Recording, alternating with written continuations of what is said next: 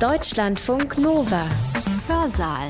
Herzlich willkommen bei uns. Schön, dass ihr dabei seid. Mein Name ist Katja Weber besonders sein und unabhängig sein und auch dazugehören, Teil einer Gemeinschaft sein.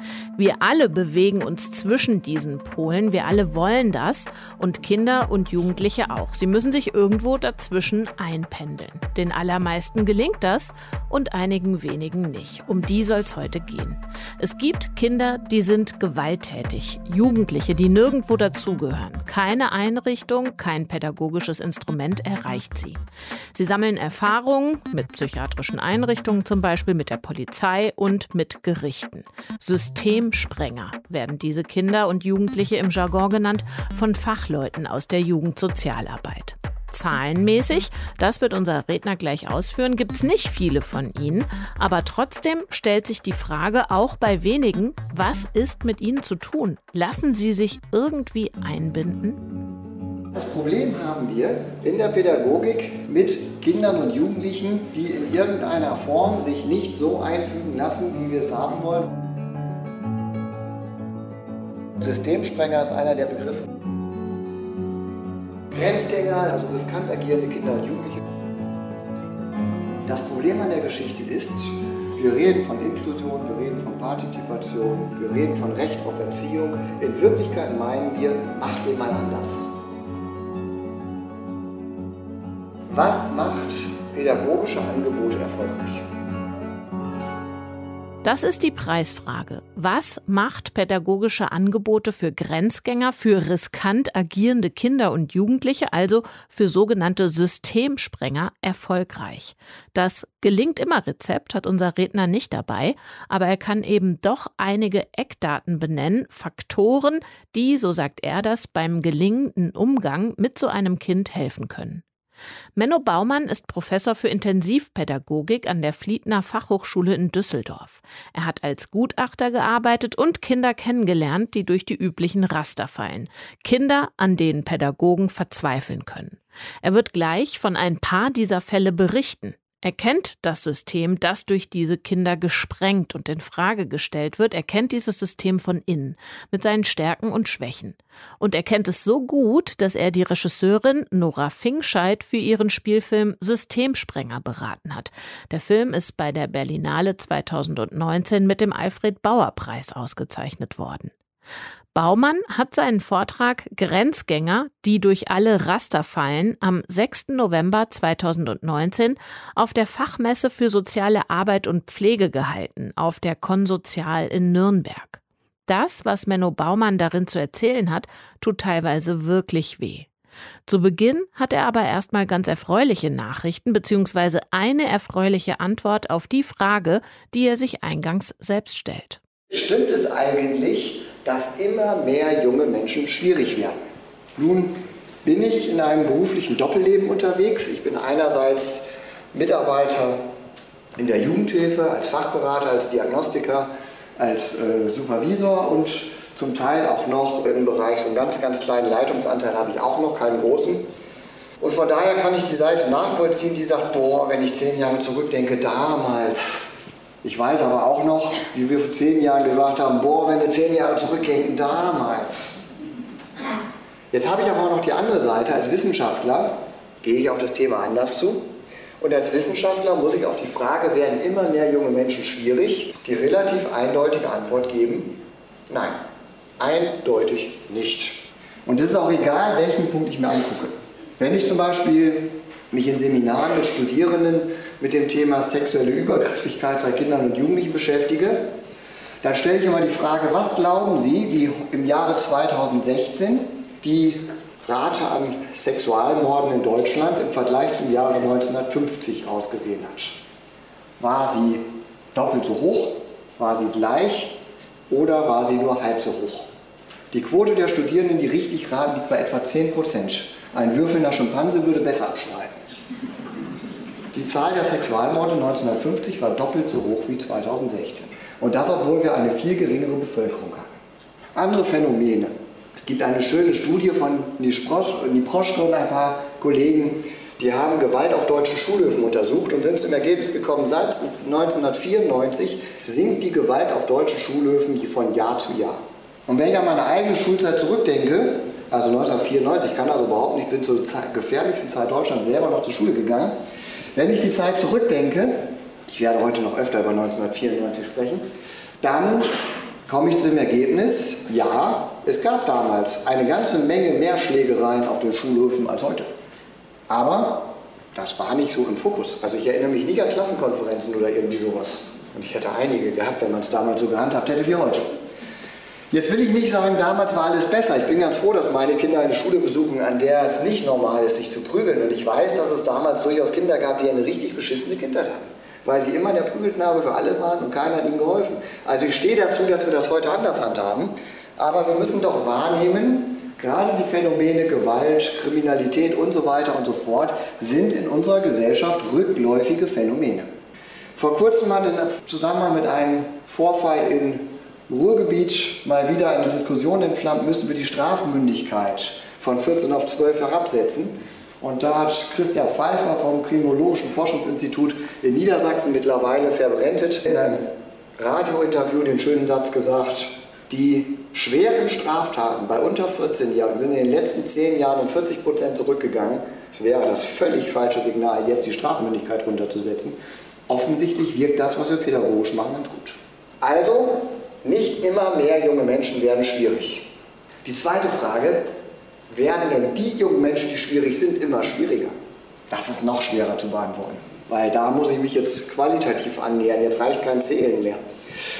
Aber auch da komme ich zu dem Ergebnis, es gibt wenig Hinweise darauf. Nehme ich nochmal die Studie von die Proschke zum Thema Gewalt auf deutschen Schulhöfen, so kommt sie zu dem Ergebnis, 1994 hat es genauso viele Menschen gegeben, die nach einer Schulhofhauerei medizinisch versorgt werden mussten, wie im Jahre 2016. Was ist da passiert? Es gab damals mehr Hauereien, genauso viel Verletzte. Das heißt offensichtlich die Gruppe, die übrig geblieben ist, die sich heute immer noch prügelt, die scheint einen durchgängig kleinen, aber schwierigen Kern zu, darzustellen. Also wenn meine Generation behauptet, aber wir wussten damals, wo die Grenze liegt, dann kann ich sagen, stimmt. Aber wir, die wir wussten, wo heute die Grenze, wo die Grenze liegt, wir prügeln uns heute gar nicht mehr. Das heißt, hat es früher 20 Schlägereien gegeben und einen Verletzten, dann gibt es heute noch drei Schlägereien und einen Verletzten. Die Zahl der Verletzten ist dieselbe. Aber es fehlen 17 andere, die sich nicht mehr prügeln.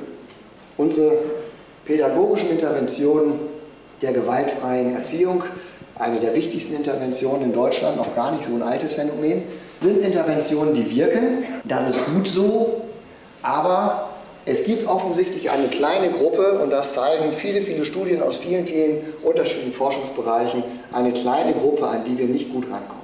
Auch wenn wir in der Medizin gucken, wir haben eine Explosion von Diagnosen in der Medizin. Das hat zwei Gründe. Das erste ist, Eltern gehen immer bereitwilliger und früher zum Arzt. Und wenn man zum Arzt geht, kriegt man auch eine Diagnose. Logisch. Wenn der Arzt jeden zweiten nach Hause schickt, mit der ist gesund, wie will er das abrechnen? So. Und logisch, wenn ich irgendwo hingucke, dann sehe ich auch was. Das, was wächst, sind die relativ unspezifischen Diagnosen des Kindesalters. ADHS, Bindungsstörung, Störung des Sozialverhaltens. Wir haben an einem Einzelfall hundertprozentig auseinander dividieren können, wo die Unterschiede liegen. Der möge sich bei mir melden. Das heißt, es wächst die Zahl der unspezifischen Diagnosen, bei denen wir weder besonders viel über die Ursachen noch eine ganz besondere Trendschärfe in der Diagnostik haben. Aber der Prozentsatz der wirklich sogenannten scharfen Diagnosen, Psychosen und diese ganzen Sachen, der bleibt konstant. Insofern ist meine Antwort, wenn wir denn davon ausgehen, noch nie hat eine erwachsene Generation so hilflos vor ihren Kindern und Jugendlichen bestanden wie heute. Das ist Fakt. Alle Schulen schreien Alarm, die Jugendhilfe schreit Alarm, alle Nachbarschaften schreien Alarm, überall schreit man Alarm. Dann möchte ich die Frage einmal umdrehen und sagen, kann es sein, dass die jungen Menschen unsere pädagogischen Glaubenssätze an Effizienz, an Messbarkeit und an Machbarkeit von Entwicklung, von Pädagogik, von Therapie und Partizipation sprengen. Kann es sein, dass das Grundproblem ist, dass wir mittlerweile so viel über Entwicklung wissen, dass wir glauben, Kindheit sei machbar und Kinder, die dem nicht genügen, wollen, können, sollen, die fallen uns immer mehr auf. Die fallen immer mehr aus den Reihen. Und damit mein letzter Punkt als Vertreter der sozialen Arbeit und innerhalb der sozialen Arbeit des Feldes der sogenannten Intensivpädagogik. Seitdem ich die Professur 2015 angetreten habe, versuche ich herauszufinden, was das ist. Ich werde immer verwirrter. Kennen und akzeptieren wir eigentlich unseren eigenen gesellschaftlichen Auftrag? Ich mache das mal ein Beispiel an dem schönen Zauberwort Inklusion. Inklusion ist ein tolles Wort. Ich bin ein großer Fan von Inklusion. Damit meine ich nicht gemeinsamen Unterricht, sondern ich meine wirklich Inklusion. Inklusion ist, wenn ich von Andreas Hinz die bekannteste aller Definitionen zitieren darf, Inklusion ist die bedingungslose Teilhabe eines jeden Menschen, so wie er ist, an allen gesellschaftlichen Kernprozessen. Das klingt super. Die bedingungslose Teilhabe an allen gesellschaftlichen Kernprozessen, so wie der Mensch ist. Da frage ich zurück, gilt das für den Gewalttäter? Gilt das für den Sexualstraftäter? Wenn wir diesen Inklusionsbegriff hundertprozentig eins zu eins nehmen, dann gäbe es keinen Grund, warum wir einen Pädophilen von der Erzieherausbildung ausschließen. So wie er ist, heißt es da. Das heißt, das Problem haben wir in der Pädagogik mit Kindern und Jugendlichen, die in irgendeiner Form sich nicht so einfügen lassen, wie wir es haben wollen. Heute habe ich sie mal Grenzgänger genannt. Wir haben eine ganze Batterie von anderen tollen Begriffen. Das Problem an der Geschichte ist, wir reden von Inklusion, wir reden von Partizipation, wir reden von Recht auf Erziehung. In Wirklichkeit meinen wir, mach den mal anders. Sorg mal dafür, dass der nicht mehr so ist, wie er ist. Und zwar möglichst schnell, weil inklusiv heißt dann, du musst in drei Monaten mit dem fertig sein, dann muss der wieder zurück ins inklusive Setting. Halte ich für schwierig. Das soll die Ausgangslage sein. Und von da aus möchte ich die erste Frage an meinen Vortragstitel stellen. Welche Grenzen werden da überhaupt begangen? Wenn wir von Grenzgängern reden, heißt das, wir haben es mit Menschen zu tun, die gehen über Grenzen hinweg, die gehen an Grenzen ran. Und da möchte ich zuerst mal zwei Modellvorstellungen von dem Wort Grenzen deutlich machen. Die erste Modellvorstellung vom Wort Grenzen, die wir haben können, ist die Grenze als Berliner Mauer.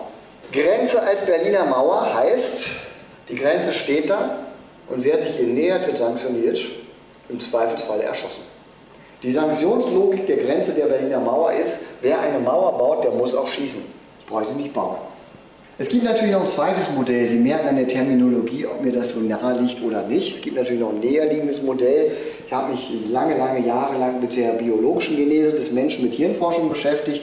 Und mein Favorit des Wortes Grenze ist der Vergleich, eine Grenze als Membran zu denken. Eine Membran hat eine völlig andere Vorstellung als eine Mauer. Ich habe keine Haut um meinen Körper herum, weil mein Hirn Angst hat, dass mir sonst die Milz davonläuft. Wo soll die auch hin? Macht ja gar keinen Sinn. Nein, die Haut, die meinen Körper umgibt, ist nicht dazu da, um zu verhindern, dass irgendwas abhaut, sondern sie ist dazu da, die Prozesse, die im Inneren meines Körpers stattfinden, zu schützen. Völlig anderer Gedankengang. Grenzen sind dazu da, um die Prozesse im Inneren zu schützen. Unter dieser Marschrichtung unterschreibe ich auch den Satz, Kinder brauchen Grenzen. Sie brauchen Grenzen, nicht die sie einsperren, sie brauchen Grenzen, die sie schützen. Und wenn schon 5-, 6-Jährige freien Zugang zur Hardcore-Pornografie übers Internet haben, dann frage ich mich, wo sind da unsere schützenden Grenzen? Aber viel wichtiger ist, dass wir darauf achten, dass sie beim Essen Messer und Gabel benutzen. Mhm. Wo sind unsere schützenden Grenzen? Und wenn ich mit diesem Modell daran gehe, dann verändert sich Pädagogik ganz, ganz schnell. Weil dann denke ich im Falle einer Grenzüberschreitung nicht mehr darüber nach, was wäre denn bitte schön konsequent. Wenn ich mir einen Splitter in den Finger ramme, dann denkt mein Immunsystem nicht darüber nach, wie es den Splitter bestraft. Und auch nicht darüber, wie es meinen Finger bestraft, dass er so blöd war, sich einen Splitter reinzurammen. Nein, mein Immunsystem denkt darüber nach, was muss passieren, um die verletzte Stelle zu heilen. Wenn ich Grenzen als eine Membran denke, dann ist die Logik, die Grenze schützt die Prozesse innerhalb des Systems. Verletzungen brauchen Ressourcen, um wieder geheilt zu werden. Ich erzähle immer ganz gerne Geschichten. Meine Lieblingsgeschichte zu diesem Beispiel. Äh, in der Supervision einer Wohngruppe. Ein Jugendlicher ist am Wochenende mit dem Krankenwagen fixiert in die Psychiatrie eingeliefert worden. Sachschaden von 14.000 Euro. In der Küche war nicht eine einzige Schublade noch im Leim. Vollkommene Zerstörung. Was war passiert? Der Junge hat am Abend vorher den 16. Geburtstag seiner Freundin gefeiert. Und es gibt in dieser Wohngruppe eine Regel, die heißt, bis 10 Uhr gibt es Frühstück, dann ist die Küche zu, weil ab 12 gibt es Mittagessen. Jetzt ist es nicht das Problem gewesen, dass der Kollege nicht Verständnis dafür gehabt hätte, dass dieser Junge erst um halb elf aufgestanden und Hunger gehabt hätte. Sein Problem war, dass er nicht wusste, ob sein Team hinter ihm steht, wenn er dem Jungen das jetzt erlaubt, oder ob er der insgeheimen Verpflichtung unterliegt, ich muss das jetzt durchsetzen. Sein Gedankengang war, wenn ich das jetzt erlaube, dann wird mein Team mir vorwerfen, dass die anderen Jugendlichen sagen, ey, bei dem dürfen wir auch. Und das ist dann dieser schöne pädagogische Glaubenssatz, einer der großen Mythen. Ich habe ihn in der Realität noch nicht erlebt, aber es ist einer der großen pädagogischen Mythen. Wenn ich das jetzt durchgehen lasse, tut ja morgen früh jeder nur noch, was er will. Also als wäre jeder kleine Regelverstoß der sofortige Ausruf der totalen Anarchie. Ja, aus dieser Unsicherheit hat er die Situation so weit eskalieren lassen, dass der Jugendliche sich gewaltsam Zugang zur Küche verschafft hat, aber er wollte nicht mehr essen, er wollte nur noch das Stören. Sachschaden 14.000 Euro, keine Schublade mehr im Leim. Und der Junge fixiert in der Psychiatrie. Und da muss man sich fragen, unter dem Gedanken der Berliner Mauer, völlig schlusslogisch. Macht er das normal, fliegt er raus. Die Pädagogen schießen ja nicht, die schmeißen raus. Unter dem Bild der Membran muss man fragen, war es das wert? Hat diese Regel in dem Moment geschützt? Wenn ja, wen? Und vor allen Dingen, was brauche ich jetzt, um das wieder zu heilen? Und damit komme ich zur zweiten Frage meines Vortragstitels. Sie sehen schon, ich beschäftige mich die ganze Zeit nur mit mir selbst. Ich bin noch gar nicht bei den Kindern angelangt. Durch welche Raster denn? Grenzgänger, die durch alle Raster fallen? Was ist denn ein Raster? Wir haben da so schöne Begrifflichkeiten. Systemsprenger ist einer der Begriffe im Moment der prominenteste. Allen Gerüchten zu trotz, ich habe ihn nicht erfunden, auch ich habe ihn nur geklaut, habe mich jahrelang mit diesem Begriff gestritten und dann irgendwann gesagt, ich will gar keinen politisch korrekten Begriff für ein Phänomen, das nicht politisch korrekt ist. Ich finde es ganz gut, dass es ein Begriff ist, der uns nur sehr zähneknirschend über die Lippen kommt. Grenzgänger, es gibt noch andere Titel, also riskant agierende Kinder und Jugendliche finde ich auch sehr charmant. Fakt ist, es ist eigentlich immer nur zu denken auf der Reflexionsebene der geltenden Raster. Und damit ist Grenzgänger sein, ist Systemsprenger sein immer in allererster Linie eine Beobachtungskategorie. Es ist auf keinen Fall eine Diagnose, es ist eine Beobachtungskategorie. Ich mache mal einen kurzen historischen Rückblick. Jetzt komme ich wieder ins Jahr 1994 zurück. 1994 waren Bundestagswahlen und ich erinnere mich daran genau, weil ich das erste Mal mitwählen durfte. Und es war klar, die nächste Regierung hat zwei Baustellen zu lösen, viel, viel mehr, aber unter anderem zwei, die mich damals sehr irritiert haben. Das habe mich damals sehr irritiert, dass es da Diskussionsbedarf gab. Und wenn wir heute uns klar machen, dass das nur 25 Jahre her ist, dann denken wir, die hatten doch damals alle einen Schuss. Vor 25 Jahren, keine Überraschung, das wissen Sie gerade noch so alle, war in Deutschland Homosexualität eine Straftat. Viel überraschender finde ich Vergewaltigung in der Ehe nicht. Wer war damals der Grenztäter? Wer war damals der Sexualstraftäter? Das ist 25 Jahre her. Das dürfen wir auch im interkulturellen Dialog nicht vergessen. Ich bin sehr dafür, dass wir uns für die Werte, die wir erstritten haben, sehr massiv einsetzen. Aber wir dürfen nicht vergessen, diese beiden Regeln sind auch in Deutschland erst 25 Jahre alt. Noch weiter zurück, so 230.000 Jahre, wenn sich alle jungen Menschen immer an das elterliche Gebot gehalten hätten, geh nicht zu dicht ans Feuer, dann würden wir heute noch in Höhlen leben. Wenn es nicht irgendwann den ungehorsamen jungen Menschen gegeben hätte, der gesagt hätte, weißt du was, Mama, ich hole das Feuer. Wenn es nicht irgendwann den jungen Menschen gegeben hätte, der gesagt hätte, ich habe Hunger und wenn alle Kaninchen gefangen und alle Erdbeeren gepflückt sind, dann lege ich mich jetzt mit Manni den Mammut an, dann hätten wir Probleme gekriegt. Und er hat festgestellt, es klappt. Wenn wir uns mit sechs, sieben, acht Leuten zusammentun, dann könnten wir ganz andere Beute machen. Das hat den Menschen flexibel gemacht. Und es gibt ja mittlerweile auch in Deutschland wieder Stimmen, die stolz sind auf eine tausendjährige deutsche Geschichte. Ich sage dazu nur, es ist nichts im Vergleich zu 240.000 Jahren, in denen wir alle Afrikaner waren. Und äh, warum sind wir heute keine Afrikaner mehr? Der Grund ist ganz einfach. Wirtschaftsflucht. Wir haben uns neue Nahrungsquellen erschlossen. Und das heißt, dann ging die Reise los, weil Menschen aufgebrochen sind zu neuen Ufern. Und das waren alles Grenzgänger, alles Systemsprenger, alles Menschen, die genau das getan haben, was Mama und Papa gesagt haben, lass das lieber. Und womit die Horde nicht einverstanden war. Das heißt, kurz zusammengefasst, Systemsprenger sein ist keine Diagnose, Systemsprenger sein ist keine Persönlichkeitseigenschaft, sondern Systeme sprengen ist soziologisch gesehen normal. Es gibt immer irgendjemanden, der am Rande mitkämpft Kommunikationstheoretisch gesehen ist es eine Kompetenz. Das muss man erstmal hinkriegen. Ein richtig guter Systemsprenger, da muss ich schon ein bisschen was können. Ich werde nie vergessen, ein 13-jähriges Mädchen, das wir bei uns aufgenommen haben, in ein sehr, sehr kleines Wohnprojekt.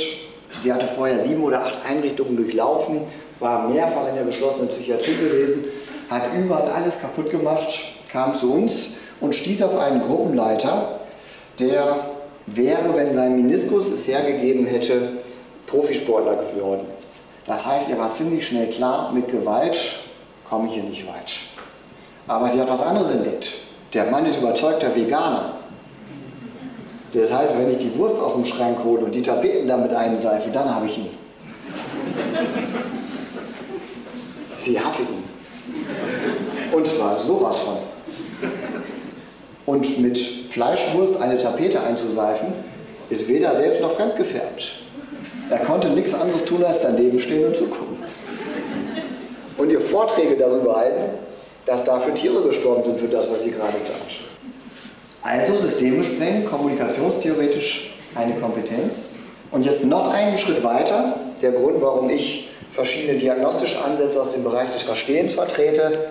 Subjektlogisch betrachtet ist Systeme sprengen manchmal die einzige Möglichkeit, seine bedrohte Identität zu schützen. Die berühmte systemische Frage, was würde eigentlich passieren, wenn der junge Mensch sein Verhalten aufgeben würde, die dürfen wir nicht ignorieren. Manche Menschen und noch mehr ihre Familiensysteme würden einen hohen Preis dafür bezahlen. Auch dafür ein Beispiel. Wir haben vor kurzem mit einem jungen Mann zu tun gehabt, dessen Mutter schwerst depressiv erkrankt war und er versorgte seine drei jüngeren Geschwister. Das war nicht zu jeder Tages- und Nachtzeit damit vereinbart, gleichzeitig regelmäßig zur Schule zu gehen. Das widersprach sich. Wenn eines der Kinder krank war, ging auch er nicht zur Schule. Man kann sich aber keine Entschuldigung vom Arzt geben lassen, weil das Geschwisterkind krank ist. Das geht nun mal nur bei Eltern. Und wenn es der Mutter ganz, ganz schlecht ging, dann war er eben zu spät. Weil drei Kinder zur Grundschule und zur, Kita zu begleiten, kostet seine Zeit. Der Versuch des Hilfesystems, gewaltsam dazwischen zu grätschen, mit dem schönen Begriff der Parentifizierung und in dieses Familiensystem eine gewaltsame Lösung einzufügen, hat eine äußerst gewaltsame Antwort erhalten. Und unter einer subjektlogischen Betrachtungsweise halte ich das für wenig erstaunlich. Es hätte mich erstaunt, wenn dieser Junge reagiert hätte mit, ach so, das ist nicht gut, wenn ich nicht zur Schule gehe, Entschuldigung. Jetzt, wo ihr es sagt, na klar komme ich mit, bringt mich mal in Heim und dann gehe ich jeden Tag zur Schule, logisch. Super Idee. Muss, muss halt ja mal gesagt werden. Hätte mich mehr erstaunt als die Tatsache, dass er sich nicht darauf einlassen wollte. Natürlich kann man auch in diesem Bereich einiges untersuchen, habe ich auch gemacht, haben einige Studien zu diesem Thema gemacht. Erst zum Thema Scheitern, dann zum Thema Gelingen. Erstmal die Ergebnisse des Scheiterns. Was sind die effektivsten Instrumente, mit denen man pädagogische Systeme in den Wahnsinn treibt? Da gibt es die Big Five. Fünf Möglichkeiten, wie bringe ich Pädagogen an den Rand der Verzweiflung. Ich sage dazu, das ist kein Kriterienkatalog. Verwenden Sie den bitte nicht wie den ICD-10. Wenn Sie drei Haken machen können, haben Sie es. Ich werde oft gefragt, ich kriege Anrufe, dann wird mir was erzählt, dann heißt es, ist das jetzt ein Systemsprenger? Dann kann ich immer nur antworten, das weiß ich nicht, ich kenne Sie ja gar nicht. Was ein Systemsprenger ist oder nicht, hat ja viel mehr mit dem System zu tun, als äh, mit der Frage, was der junge Mensch tut. Aber ich kenne also junge Menschen, die tun das alles fünf und sind trotzdem an irgendeinem Lebensort bestens integriert und niemand macht sich Sorgen um sie. Und genauso kenne ich junge Menschen, die tun nichts von den fünf, treiben aber ihre Umwelt so in den Wahnsinn, dass nichts mehr geht. Aber statistisch gesehen sind das die fünf großen, die Big Five, die Top-Instrumente für Systemsprenger. Wie mache ich Pädagogen nieder? Faktor 1 ist natürlich Gewalt. Und zwar umso effektiver, je klarer ich sie entweder gegen Erwachsene oder gegen körperlich deutlich unterlegene jüngere Kinder richte. Die Prügelei unter Gleichaltrigen ist nicht so ohne, aber doch noch handhabbar.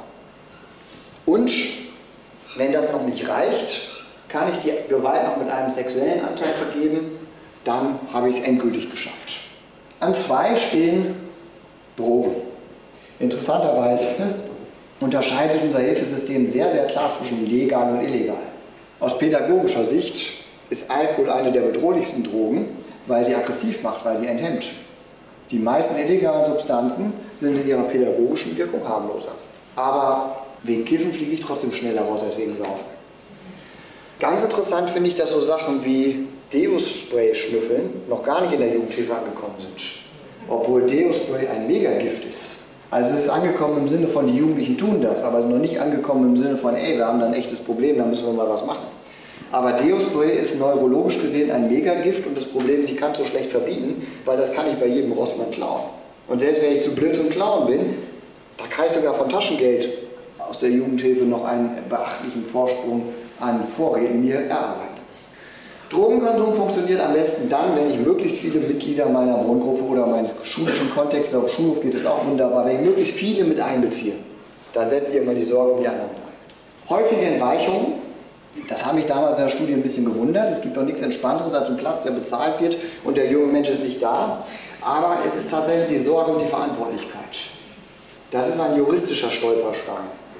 Was ist, zieht man mich zur Verantwortung, wenn ich das nicht in den Griff kriege? Hätte ich es verhindern müssen. An vierter Stelle extreme Form der Selbstverletzung, die sogenannte Parasuizidalität. Macht besonders hilflos, weil sie diesen schönen Drehtüreffekt immer wieder Samstagabends in die Notaufnahme fahren und sich immer wieder nach Hause schicken lassen mit lösen sie ihre pädagogischen Probleme doch selber. Die spielt ja nur, ja das weiß ich, aber was soll ich denn tun, wenn das Mädchen sich verletzt und und und und. Also das ist eine Verhaltensweise, mit der ich vor allen Dingen die Kommunikation zwischen den Systemen wunderbar zerschleißen kann. Und dann kommt als letztes Zünden und Brandstiftung. Das ist natürlich hochbrisant, weil es sofort Lebensgefahr suggeriert. Das ist Alarmsignal höchste Stufe, ist aber das seltenste Phänomen. Ich will da nichts verniedlichen. Auch wenn ich mich bemühe, das mit einigermaßen Humor rüberzubringen und einen positiven Blick auf die Jugendlichen zu werfen, ist mir schon klar, nichts von diesen fünf Dingen ist wirklich lustig. Und es ist mir schon klar, dass einige der jungen Menschen, über die wir heute sprechen und mit denen ich mich in den letzten Jahren auseinandergesetzt habe, wirklich schlimme Dinge tun. Und wenn ein 13-Jähriger mir erzählt, nachdem er von der Polizei gestellt wurde, weil er in einem Waldstück versucht hat, ein achtjähriges Mädchen zu überfallen, und dieser 13-Jährige erzählt mir im gutachterlichen Gespräch, ich hatte schon mal eine Freundin, aber wenn die Frau das auch will, dann macht mich das gar nicht an. Dann ist es nicht lustig. Und dann bin ich der Letzte, der nicht der Meinung ist, dass auch Schutz ein Auftrag der Pädagogik ist und dass wir da sehr genau hingucken müssen.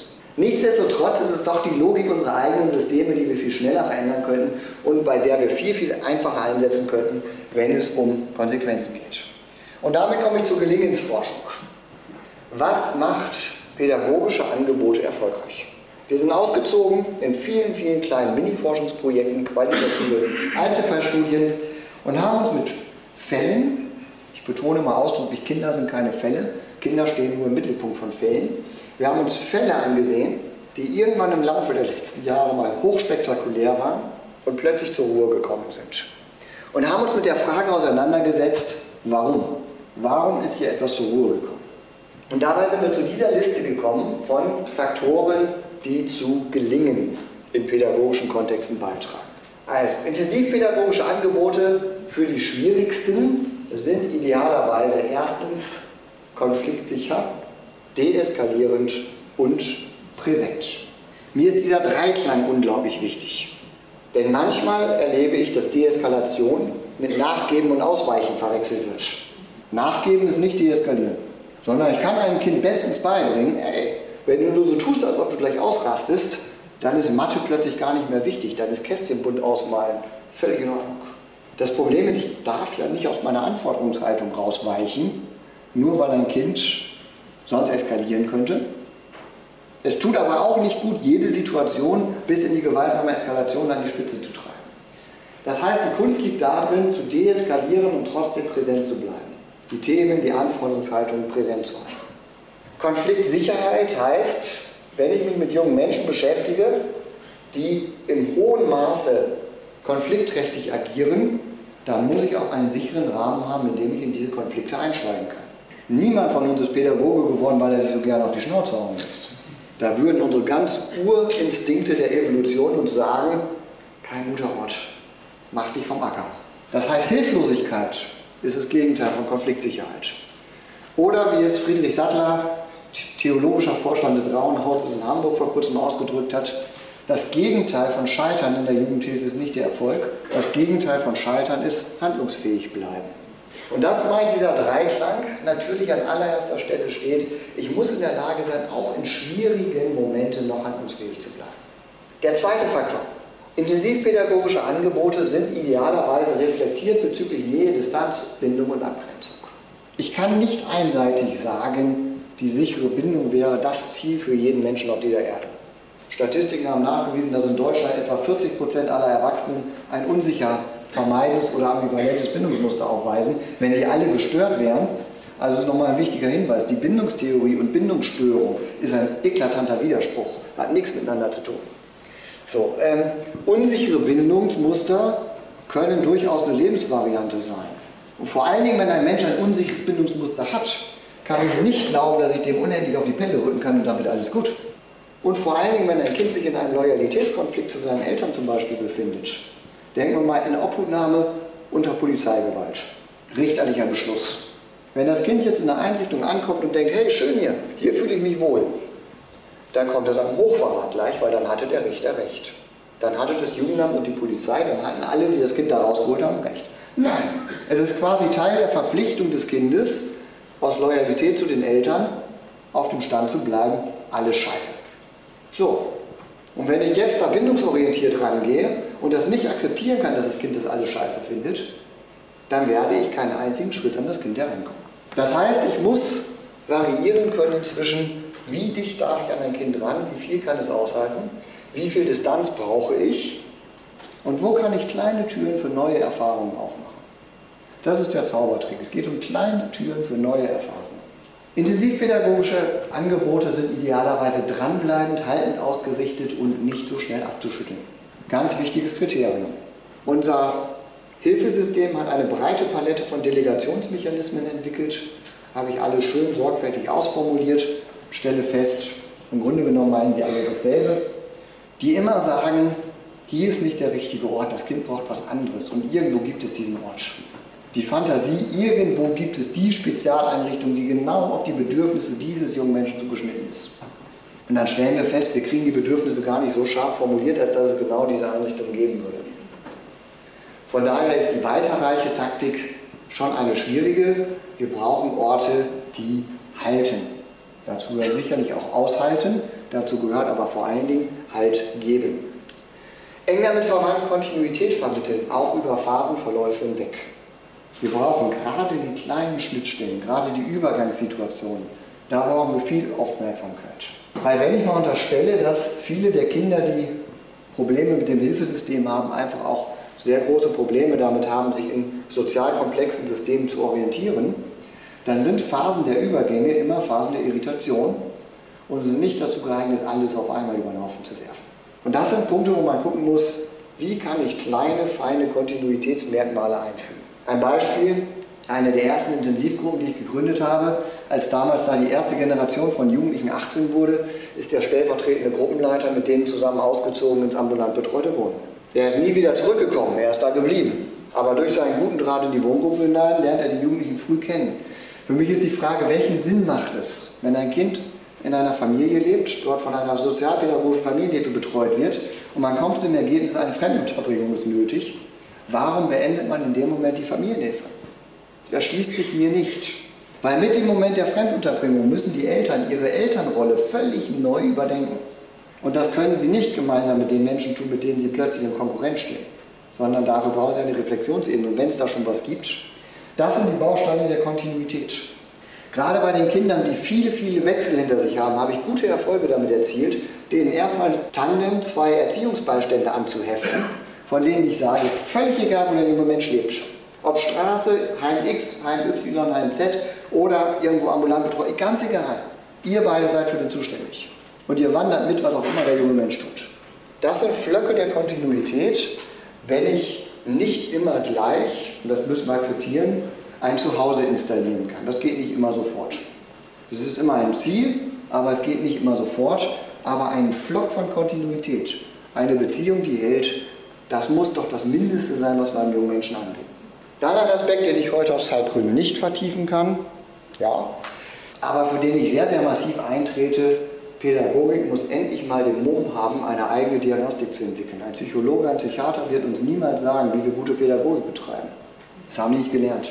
Ich werde auch nie verstehen, warum Erziehungsfähigkeit in Deutschland keine erziehungswissenschaftliche Fragestellung ist. Irgendwas haben wir da verpasst. Also ich möchte ein bisschen mehr Mut machen als Pädagogen.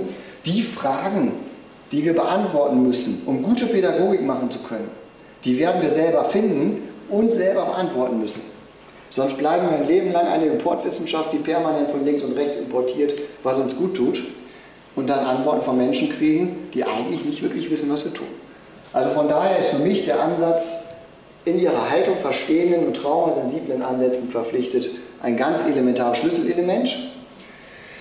Und wenn ich sage, das ist ein Schlüsselelement, dann kommt jetzt das zweite Schlüsselelement. Meine Erfahrung ist, die meisten pädagogischen Maßnahmen sterben an der Schöpfung.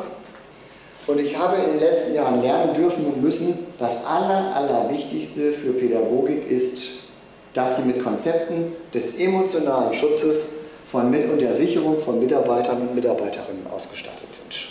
Das ist das A und O. Wie begleiten wir unsere Mitarbeiter? Denn Pädagogik ist und bleibt anstrengend, erst mit diesen jungen Menschen.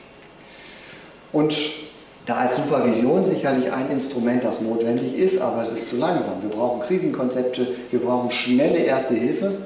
Ich habe ganz, ganz viel aus der Notfallseelsorge gelernt. Das ist ein Bereich, wo man weiß, dass Menschen manchmal im Hier und Jetzt einen ganz kleinen Schubs brauchen, der ihnen hilft, ihre Emotionen in den nächsten zwei, drei Tagen zu sortieren. Aber der kommt nicht. Ich erinnere mich doch noch daran, als ich das erste Mal eine körperliche Auseinandersetzung mit einem Jugendlichen hatte. Da bin ich in eine Schlägerei dazwischen gegangen und der eine Jugendliche fand das keine gute Idee aufzuhören, er hat nur seinen Gegner gewechselt. Und da lagen wir da beide und das in aller Öffentlichkeit mindestens 200 Leute Publikum, also fast so viel wie heute. So, hm. ich kam zurück in die Einrichtung, bin zu meiner Chefin gegangen, habe das erzählt und ihr Kommentar war, äh, musste das in aller Öffentlichkeit sein?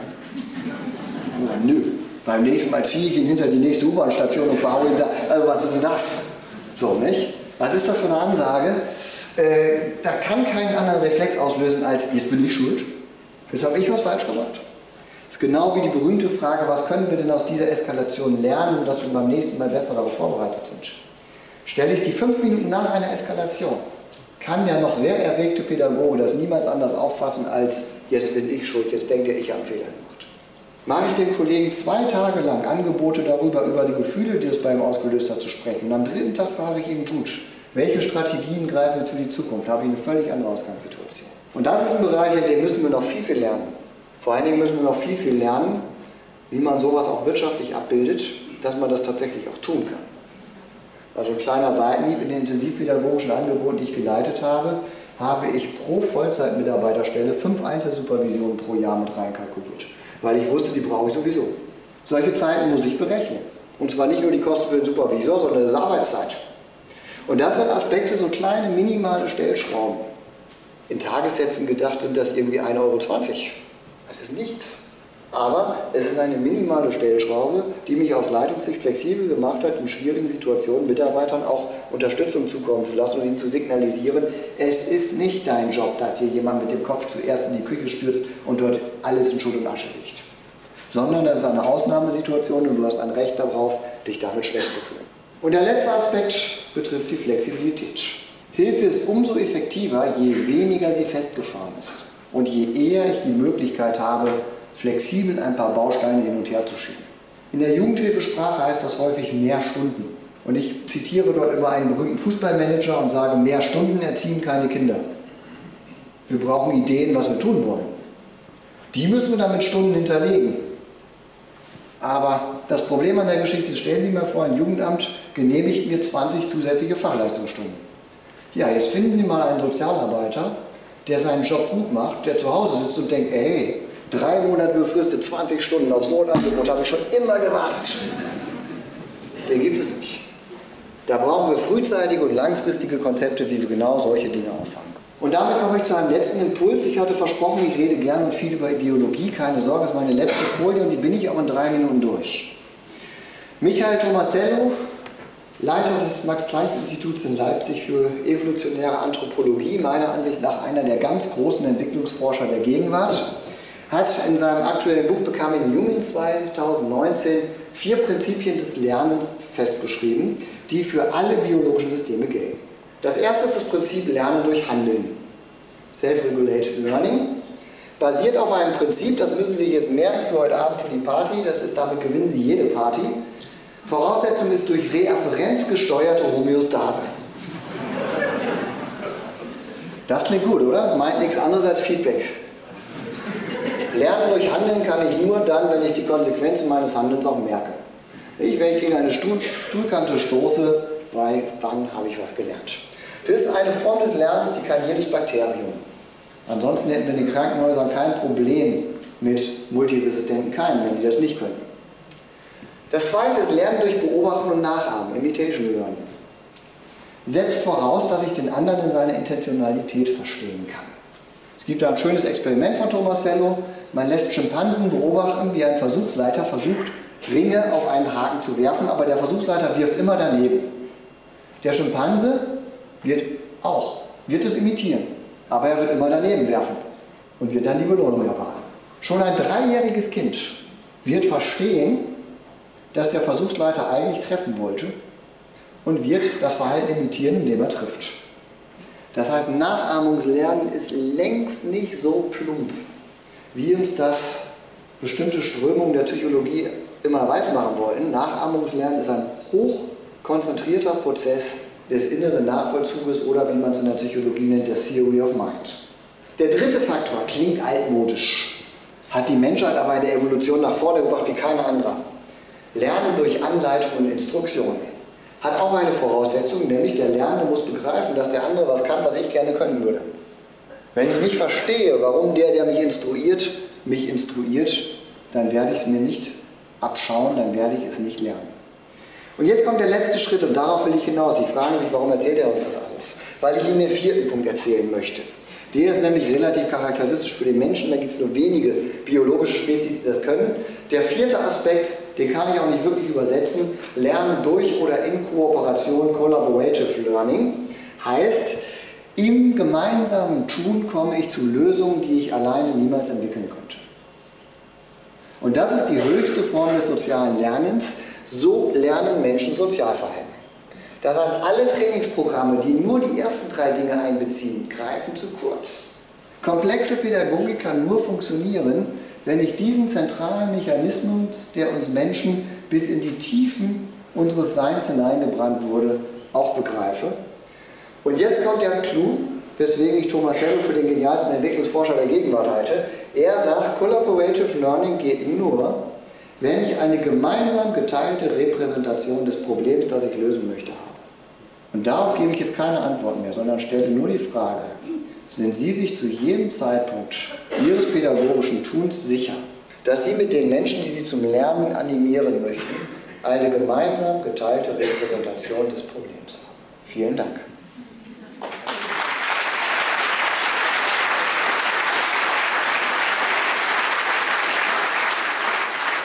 Das ist, denke ich, eine ziemliche Kopfnuss, die Baumann seinem Publikum auf der Fachmesse für soziale Arbeit und Pflege hinterlassen hat, auf der Konsozial 2019 in Nürnberg. Das war Menno Baumann, Professor für Intensivpädagogik an der Fliedner Fachhochschule Düsseldorf, mit seinem Vortrag Grenzgänger, die durch alle Raster fallen. Katja Weber bedankt sich bei euch für euer Interesse. Tschüss und bis bald im Hörsaal. Deutschlandfunk Nova. Hörsaal. Samstag und Sonntag um 18 Uhr. Mehr auf deutschlandfunknova.de.